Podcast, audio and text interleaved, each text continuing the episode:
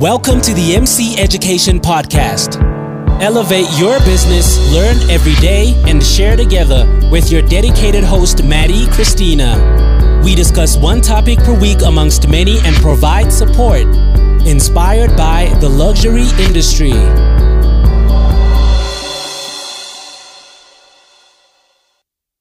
Hello everyone, I hope you're doing well and welcome for this new episode of the Tip of the Week.